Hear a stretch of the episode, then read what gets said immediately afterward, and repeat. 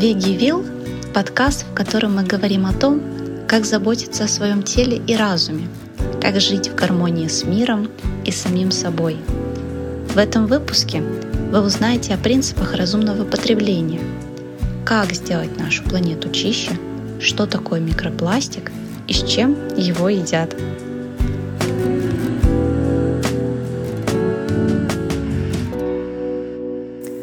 Всем привет! Это Даша Передня, ведущая подкаста «ВегиВилл». Этот подкаст о бережном отношении к себе и окружающему миру. Сегодня наша тема посвящена экологии. В закуток пришла Алина. Алина, привет! Привет! Она эксперт в области экологии и экологичного образа жизни. Ну и, конечно же, неравнодушный житель планеты Земля. Да, все так.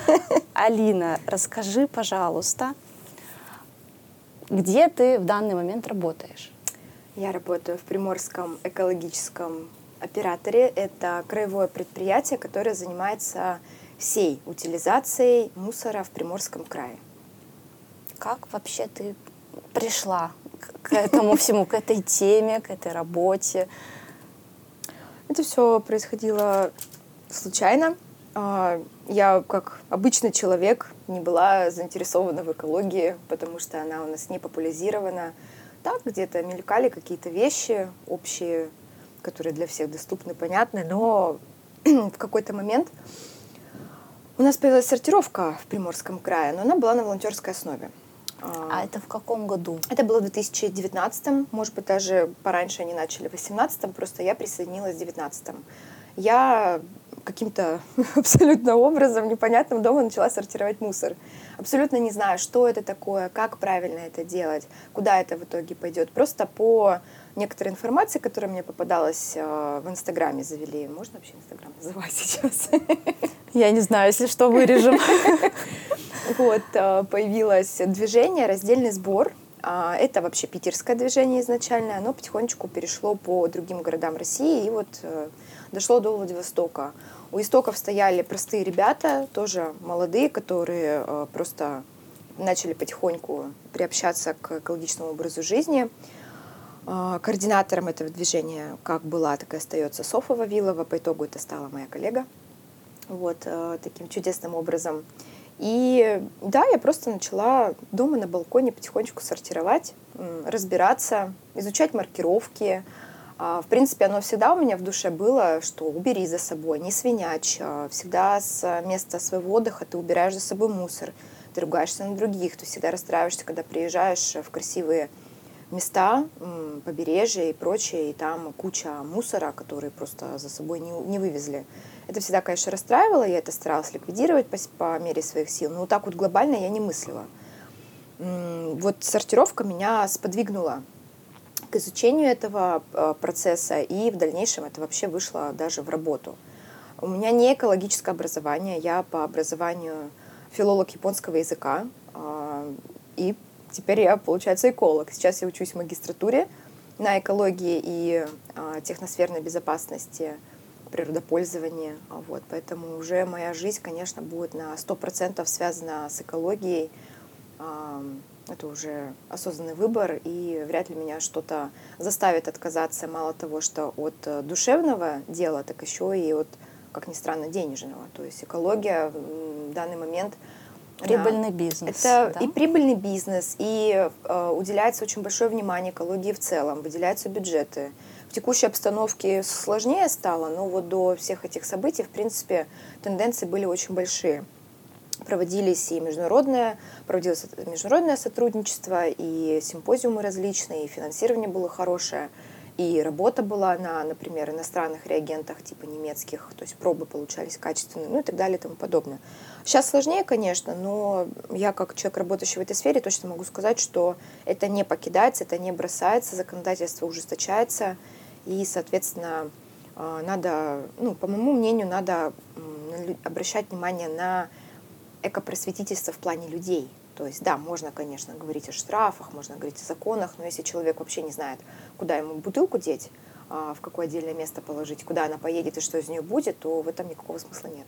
Да, сейчас с этим еще, наверное, сложно, потому что я какое-то время назад, ну, несколько лет, тоже задумалась о том, что как бы сортировать пластик. Вот, наверное, я могу внести какой-то свой вклад в эту тему, но я столкнулась со сложностями, что а куда, а где, а вести в какие-то определенные дни, часы, а потом я узнала, что, оказывается, его еще нужно мыть, да, то есть ты не то, что поел там из Китайки еду и такой привез эти коробочки, они должны быть помытые, и очень много вот, то есть это и так решение такое, ну, как бы сложное, да, ты должен перестроить какие-то моменты в своей жизни, и тут перед тобой еще вот эти всякие препятствия. В общем, я себя не победила, я скажу честно.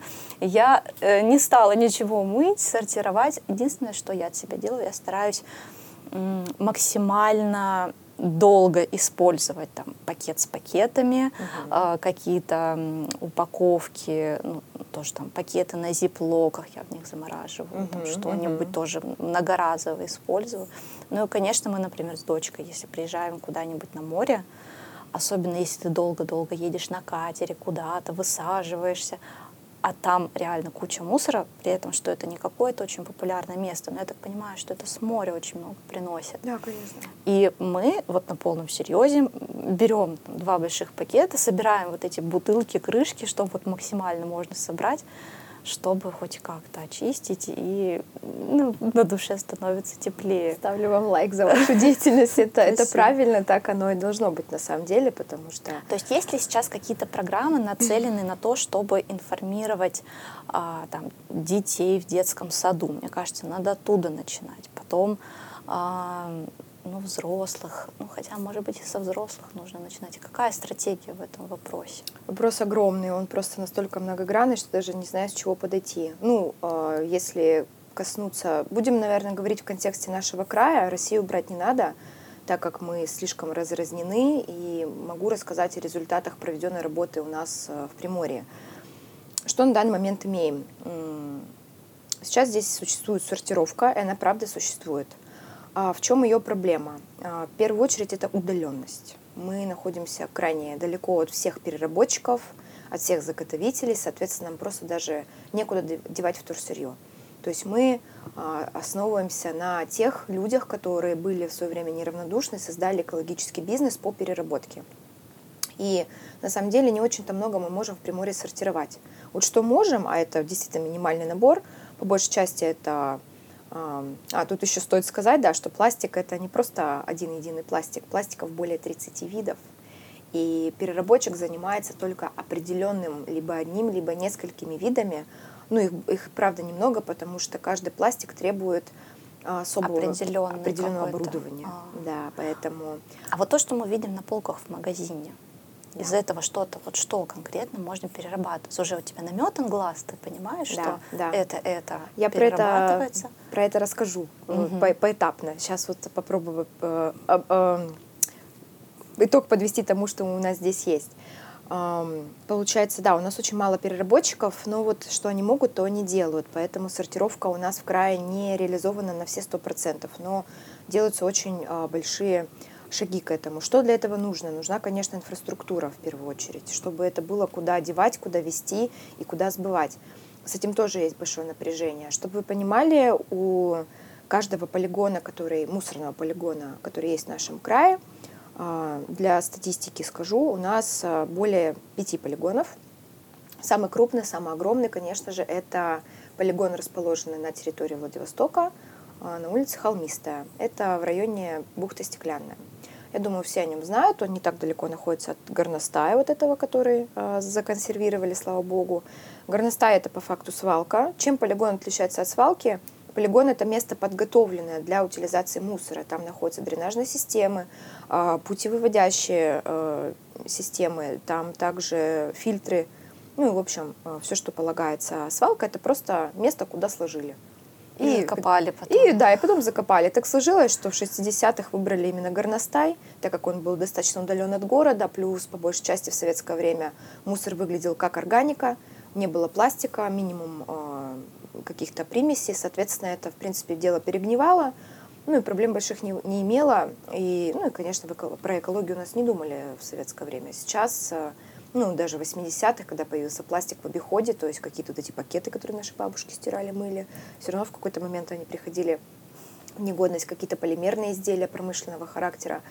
А, ну, в общем, поэтому, да, ситуация изменилась. Сейчас полигон должен выглядеть как особое место с подготовленной системой заранее. Так вот просто выбросить мусор в лесу, ничего с ним не случится. Пластик раскладывается более пятисот лет и распадется на микропластик. Он не исчезнет, он просто станет помельче. А проблема должна быть ликвидирована в корне. То есть это что-то из пластика, что-то вообще из мусора в целом должно что-то в итоге случиться. Иначе оно просто будет лежать.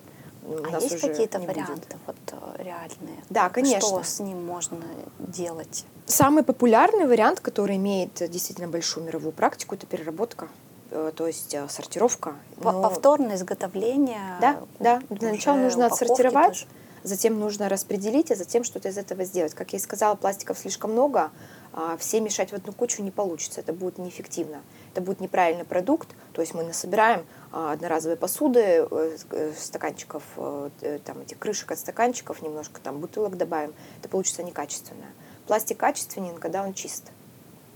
Поэтому, конечно... Поэтому должен, должен сортироваться, да, именно конкретно, да, по именно своим поэтому, конечно, типам. Да, так-то оно можно в одну кучу все свалить, но этот продукт будет на один раз. Он свои качественные характеристики поменяет, и в итоге ничего из него толкового не получится. Поэтому это очень важный момент. Если возвращаться к э, краю, что у нас происходит, вот про, ну, про сортировку я так вкратце рассказала. А, вот что я хотела сказать. При полигоне всегда находится сортировочная линия. То есть, когда мы выбрасываем мусор в общий контейнер, из него что-то еще пытаются выжать. Это обязательно. То есть на сортировочной линии стоят э, люди, которые пытаются из общего нашего мусора, они разрывают пакеты, они оттуда достают то, что вроде бы еще можно отправить на переработку. В первую очередь, конечно, это железо. Там стоит магнит, который притягивает сразу из пакетов алюмини... банки, там из-под сгущенки, из-под тушенки. Алюминий сортируется, картон по возможности, пластик сложнее всего, потому что его, во-первых, огромное количество, во-вторых, он из-за смеси с органикой, мы же все в один пакет сбрасываем, он, конечно, и деформируется, и приобретает и цвет, и запах, и уже, конечно, переработчику такой не нужен. Вот, поэтому самая популярная фракция, которую действительно можно переработать, это бутылка. Она и, в принципе, форму не теряет, и, правда, из этого материала что-то можно сделать. А затем... Бутылки еще разного цвета бывают, да? Это, это, да, это разный цвет, он влияет, но в сумме это, это критично, но у нас в крае не разделяют по цветам. Бутылки стекло разделяют, бутылки... Нет, единственная какая проблема с бутылками цветными, это которые ультра э, ярких цветов, типа ярко-розовая, ярко-зеленая, серая такая матовая, из нее уже, правда, ничего не сделаешь. Это в основном газировку в такое э, разливают. Я помню, Алина, ты рассказывала нам, на... мы с Алиной вместе были на ретрите одном, да, да и там она рассказывала про то, что есть э, ну, просто пакет, а есть пакет, на котором, не дай бог, кто-то что-то, какой-то логотип напечатал. Да, и да. Это беда, да. Потому что да, с да, этим да. пакетом, правильно я помню, уже ничего, ну никуда его... Практически. Он mm-hmm. очень резко да. э, снижает свою ценность в плане да. переработки. Да, да, все, что имеет цвет, пластик, который имеет цвет, он, конечно, снижается в своей себестоимости, потому что самый ценный продукт – это прозрачный продукт, потому что из него что-то, его еще десять раз можно переработать, он еще цвет оставит. А если цвета замешать в одну кучу, это будет какая-то серо-коричневая масса непонятная, и из этого, из этой смеси уже не сделаешь повторные продукты какие-то качественные и доступные для обихода. Поэтому, да, именно это, в этом вся проблема цвета пластика, что нельзя в одну кучу мешать. С бутылками немножко другая история, но все-таки, да, их на предприятии, правда, стараются прозрачно отделить от цветных, но это не стоит так критично, как с пакетами, потому что пакеты — это вообще, это настолько пластик, это полиэтилен, это самый тонкий, самый мелкий пластик, который, да из него ничего толком не сделаешь. Если бутылка хотя бы плотная, и именно из этого она выиграет, то пакет — это одноразовая вещь, действительно. И хотя бы прозрачные пакеты, если переработать в одну смесь, это что-то еще будет, что-то из этого можно сделать, хотя бы те же пакеты. А если смешать цветные пакеты в одну смесь, это уже получится какая-то куча переработанных нефтепродуктов, и вообще не ясно, что с ней делать. По большей части ее просто захоранивают. ничего не делать. Да, и потом что... мы получаем микропластик, который у нас везде. Получаем... В океане, в земле, Ой, получаем... в почве. Получаем все вообще, все пластик, это демонизировать пластик нельзя, но учитывая, что люди не так за столько лет э, в, э, использования пластика так и не научились правильно им распоряжаться, то, конечно, сейчас э, по-другому, как врагом, пластик назвать нельзя. Он очень практичен, но он очень э, практичен в момент использования, а потом он просто приносит действительно огромный вред. Самая первая проблема действительно это микропластик. Пластик не исчезает, это бывшая нефть, плюс под термической обработкой он проходит определенные процессы, он больше не может исчезнуть, это не органика, которая разложится, или картон, который растворится, потому что это были натуральные вещи. Под термической обработкой, да, пластик превращается в такую историю, которую деть просто куда-то невозможно, ее нужно, даже если ты десять раз переработаешь пластик, все равно вот он, да, изжил уже свой цикл, и все равно он останется на этой планете, его деть некуда. Он будет с нами, вот мы уже все умрем, и наше поколение будущего тоже уже будет на смертном одре, а пластик до сих пор выкинут, и тобой в лесу останется. Вот, поэтому, да, конечно, именно поэтому требуется огромное внимание людей к этому и пересмотрение. И вот плавно опять возвращаясь к тому, как бы людей обучить, безусловно, ну, на самом деле самая большая аудитория, которая а, должна знать, как правильно обращаться с мусором, с пластиком, в том числе, это взрослые, потому что у нас большая часть населения — это взрослые люди. Понятно, за детьми будущее, но в данный момент... Их должен же... кто-то обучить. Да, в данный mm-hmm. момент сейчас мы должны взрослым людям объяснить, почему нельзя взять пакет одноразовый в магазине, положить туда один лимон, а потом ты его спокойно выкинешь дома в мусорку. С чистой совестью. С чистой совестью, вообще ни о чем не думая. Дети, безусловно, это как цветы жизни и все прочее. Конечно, дети — это губки для информации, они обалденно хорошо ее воспринимают. И учитывая, что сейчас все тренды, экологичность тоже в тренде, очень хорошо захватываются их молодыми мозгами, информация прекрасно ложится, и для них это уже норма, это не тому, что, чему они научились, это то, что для них естественно. Плюс берем опыт западных стран, вообще мирового сообщества в целом, по всему миру это норма. Вот у нас пока есть проволочки просто потому, что это, это нам в новинку. У нас мусорная реформа по факту случилась в двадцатом году. Алина, вот про мусорную реформу. Я что-то слышала про какой-то закон, который должен выйти в двадцать четвёртом году, про пакеты в да. супермаркетах, да. что какая-то там прямо революция должна произойти. Да. Это правда будет? Это правда. Или у нас, это байки? У нас, у нас запрещают одноразовые пакеты для фасовки в, то есть в супермаркетах. То есть мы будем приходить в супермаркет, и там не будет пластиковых пакетов? Там не будет пластиковых пакетов, будет предложено купить либо бумажный, либо тканевый, многоразовый. Такая практика внедрена во многих странах. Очень многие наши туристы, приезжая в Таиланд или на Бали, встречаются с этим большим возмущением огромным, что почему я пакет должен покупать какой-то, дайте мне простой фасовочный. Нет, Индонезия одна из тех стран, где огромное количество а, туристов, которые, и, соответственно, потребление пластика бешеное, так как жара, соответственно, смузи, все эти стаканчики, трубочки, пакетики, а это все в огромных количествах несется, в том числе и в океан Тихий. И поэтому законодательство постановило, что да, у нас больше не будет одноразового пластика, по крайней мере мелкого. Вот, поэтому... Но это в целом-то новость хорошая, просто вот в моей голове это как будто бы очень большой какой-то путь должен быть проделан до того, чтобы вышел этот закон, и э, что-то должно поменяться в сознаниях людей, общество должно прийти к этому, то есть это как-то вот э, хотя бы э, в одну ногу как-то должно идти, чтобы это произошло, этот закон. А тут еще общество такое незрелое, еще в целом даже вот эта сортировка, она очень тяжело а, происходит а, среди тех, кто к этому морально подготовился и захотел.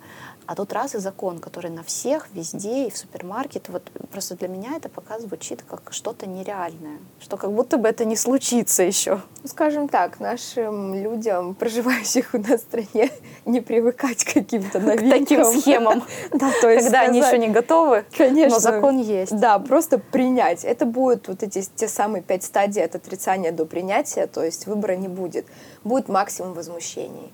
Будет огромное количество возмущений, просто потому что Пластик, он дешевый, соответственно, пакет там сколько в среднем, рублей семь-восемь стоит в супермаркете, а бумажный пакет будет стоить рублей пятнадцать, а тканевый так вообще, наверное, все пятьдесят. Ну, поэтому сто с чем-то даже, мне кажется. Возможно, смотря какая сеть будет продавать, поэтому у людей это вызовет огромное возмущение. А какого черта я должен а, покупать дорогущий пакет?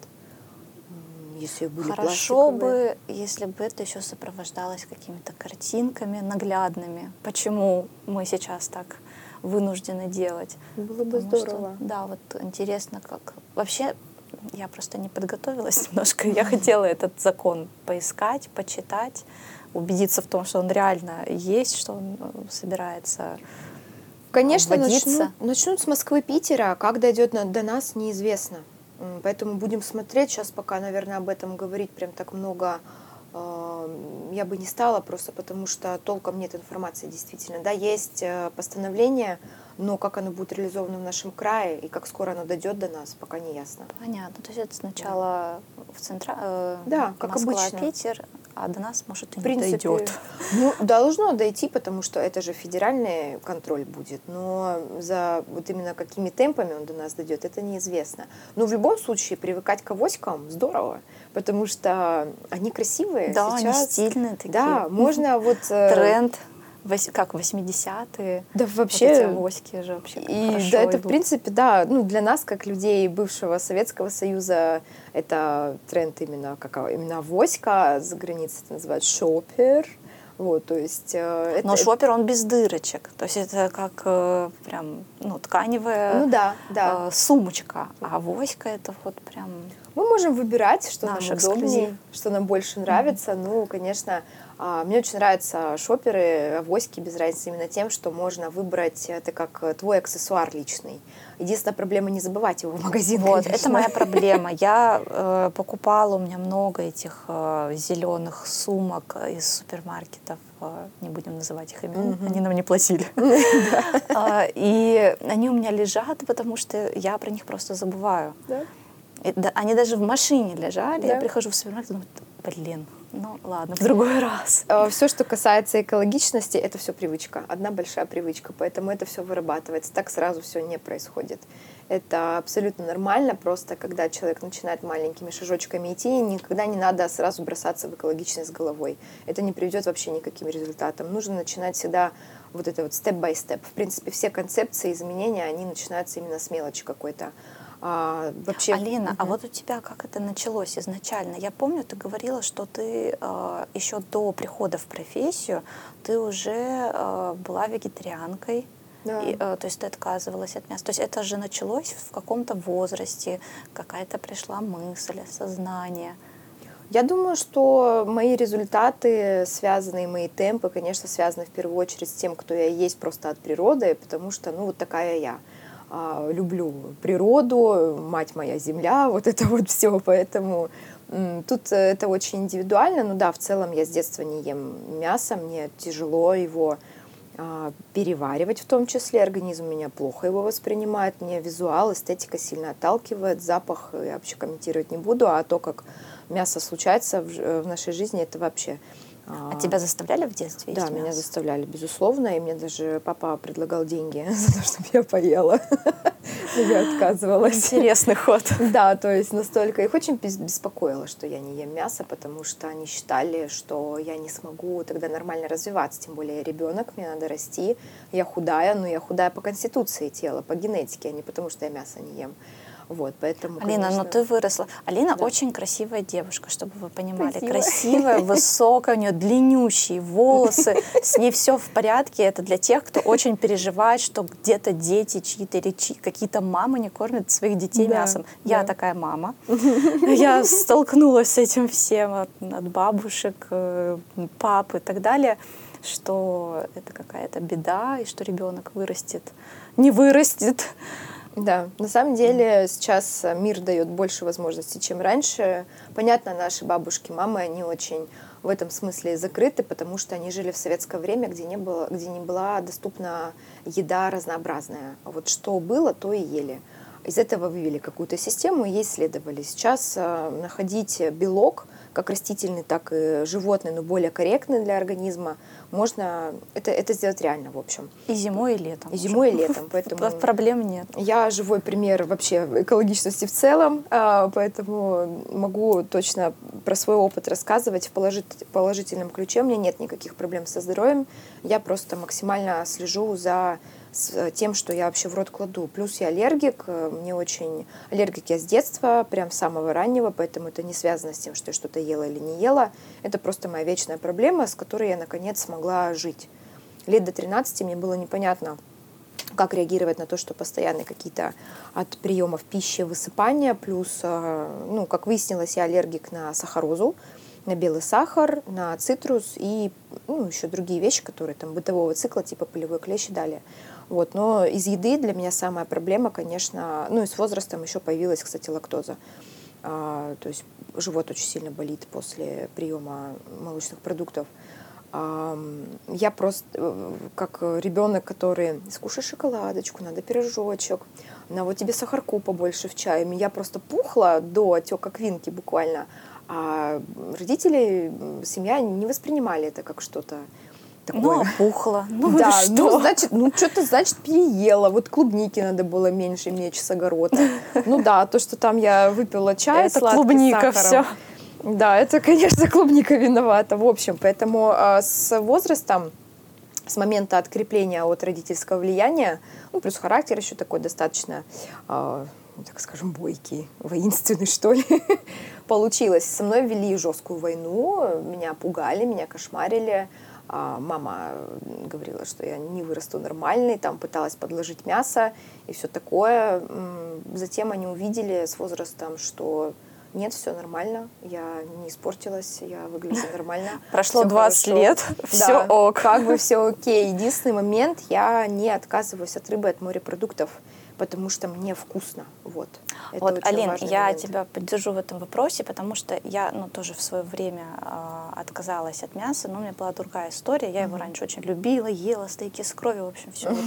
вот это. Но потом, да, меня перещелкнуло, и, в принципе, я сейчас не воспринимаю мясо как еду, mm-hmm. и, опять же, не знаю, что со мной должно случиться, чтобы что-то в этом вопросе поменялось. Но что касается морепродуктов, вот у меня нету к ним отвращения, mm-hmm. нету...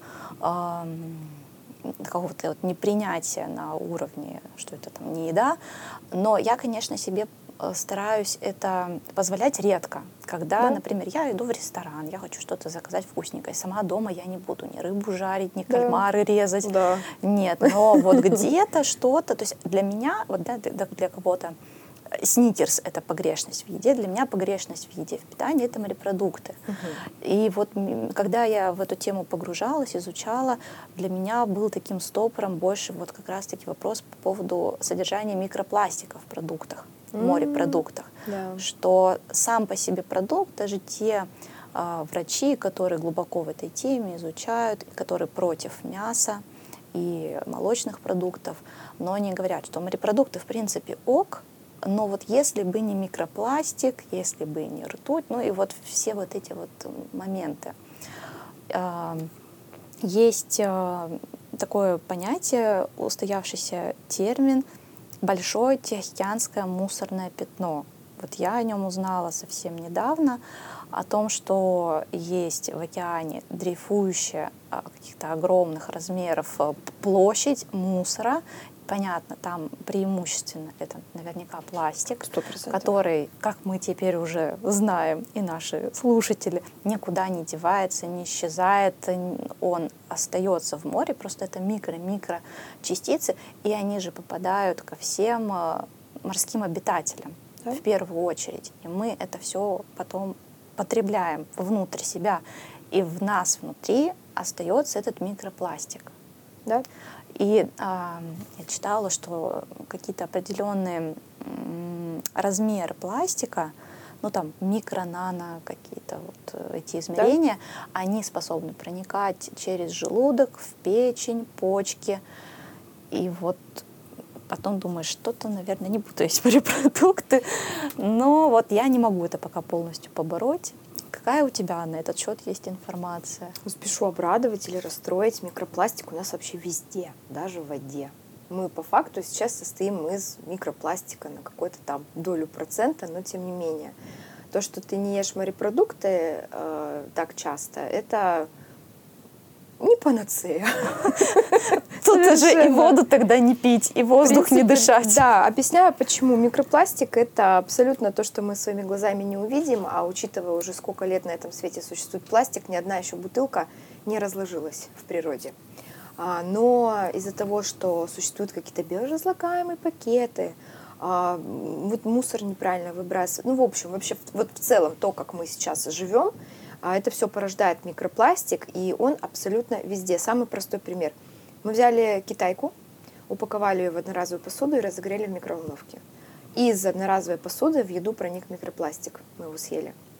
Мы взяли пирожок, в пакет его полиэтиленовый положили, разогрели в микроволновке, мы съели микропластик. Мы взяли сосиски, которые вот в этой полиэтиленовой упаковке. Поварили их. Поварили их, и мы съели микропластик. Вот и все. Поэтому мы пошли воду попили, которая из скважины добывалась, но в грунтовых водах уже там чего только нет.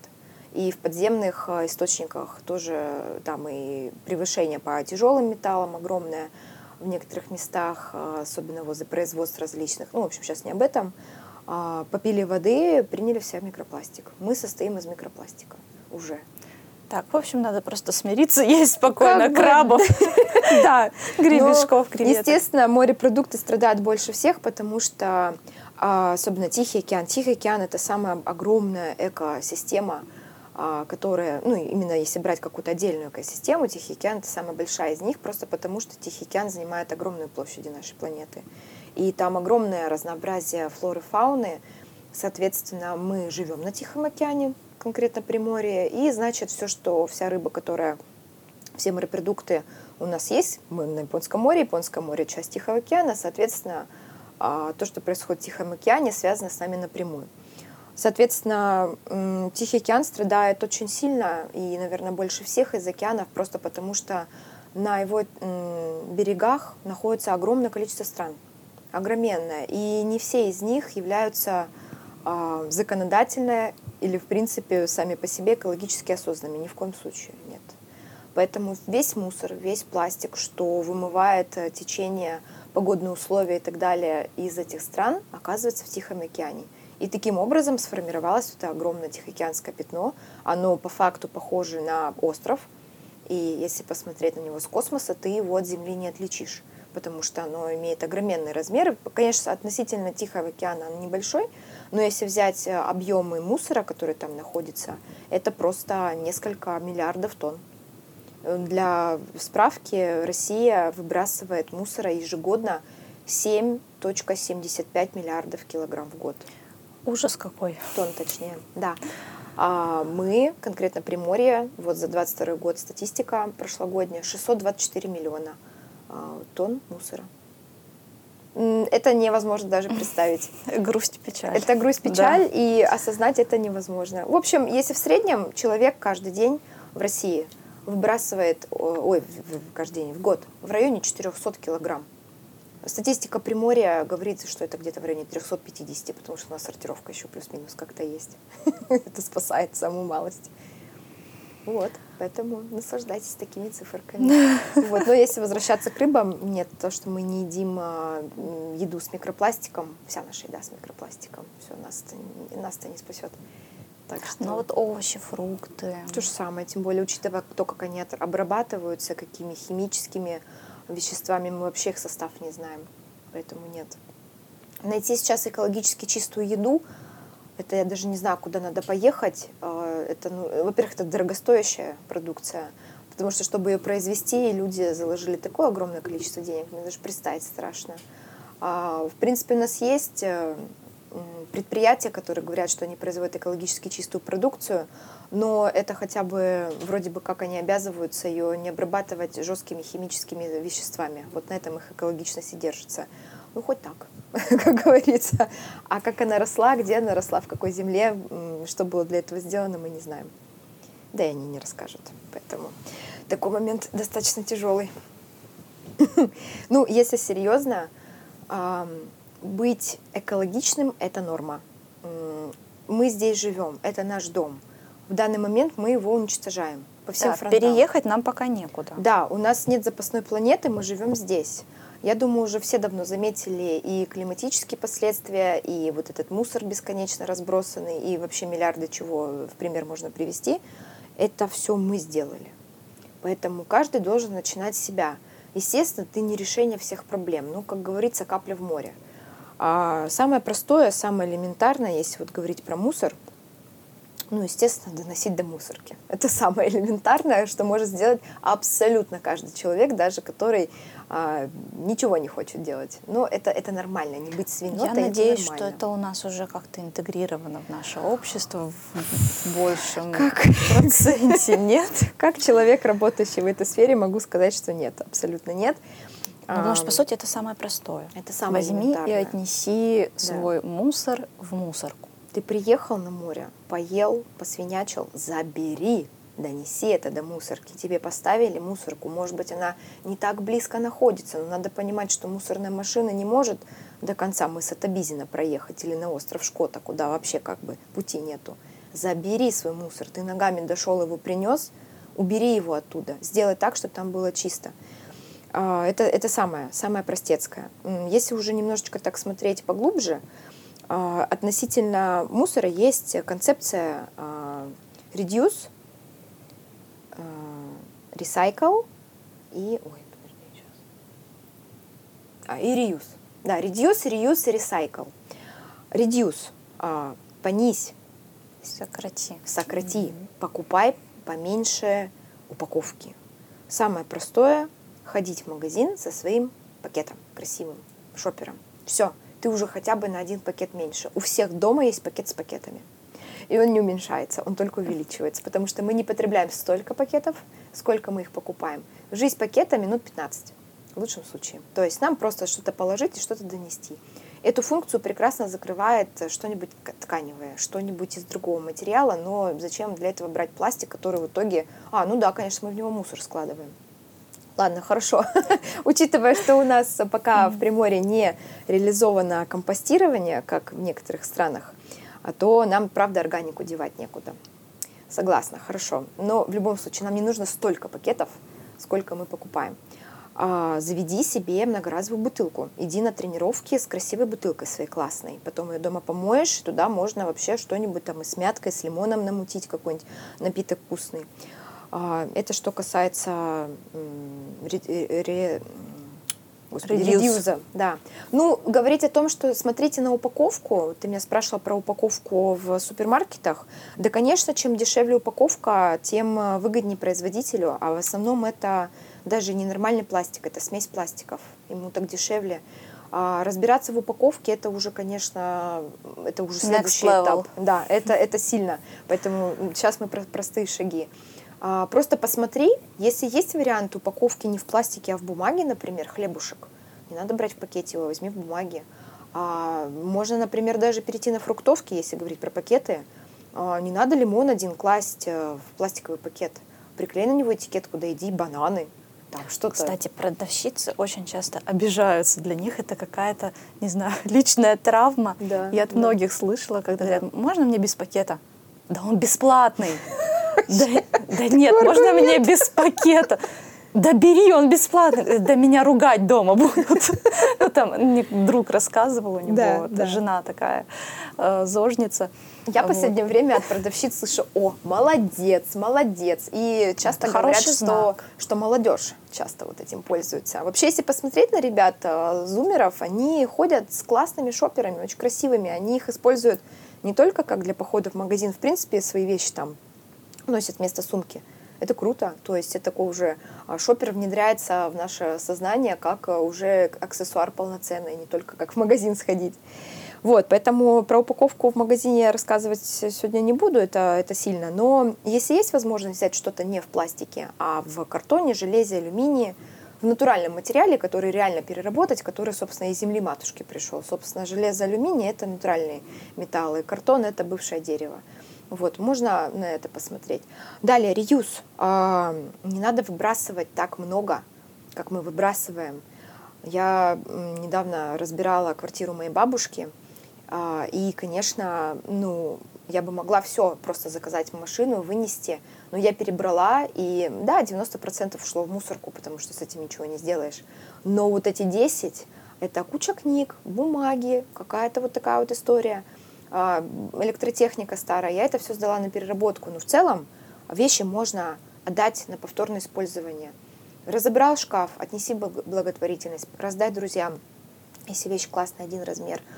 Просто предложи кому-нибудь. Есть прекрасная штука, форпост бесплатная. Все, туда вот просто валишь, вот все, что тебе не надо, люди забирают. За бесценок, за шоколадку, бесплатно, просто забирают все. Алина, вот я расскажу опыт поселка на Дифризе, Новый Дифриз. Да. Там есть у нас таунхаус, угу.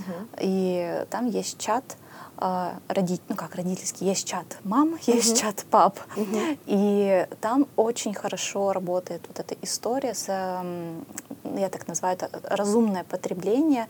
У всех дети разных возрастов. И там в этом чате продается и отдается абсолютно все. Вот так, как ты говоришь, за шоколадку, там, за молочко, за просто так, за какую-то символическую сумму.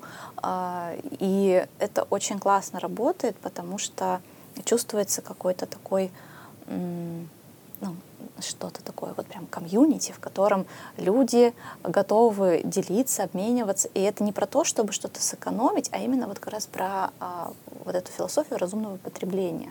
Ну да.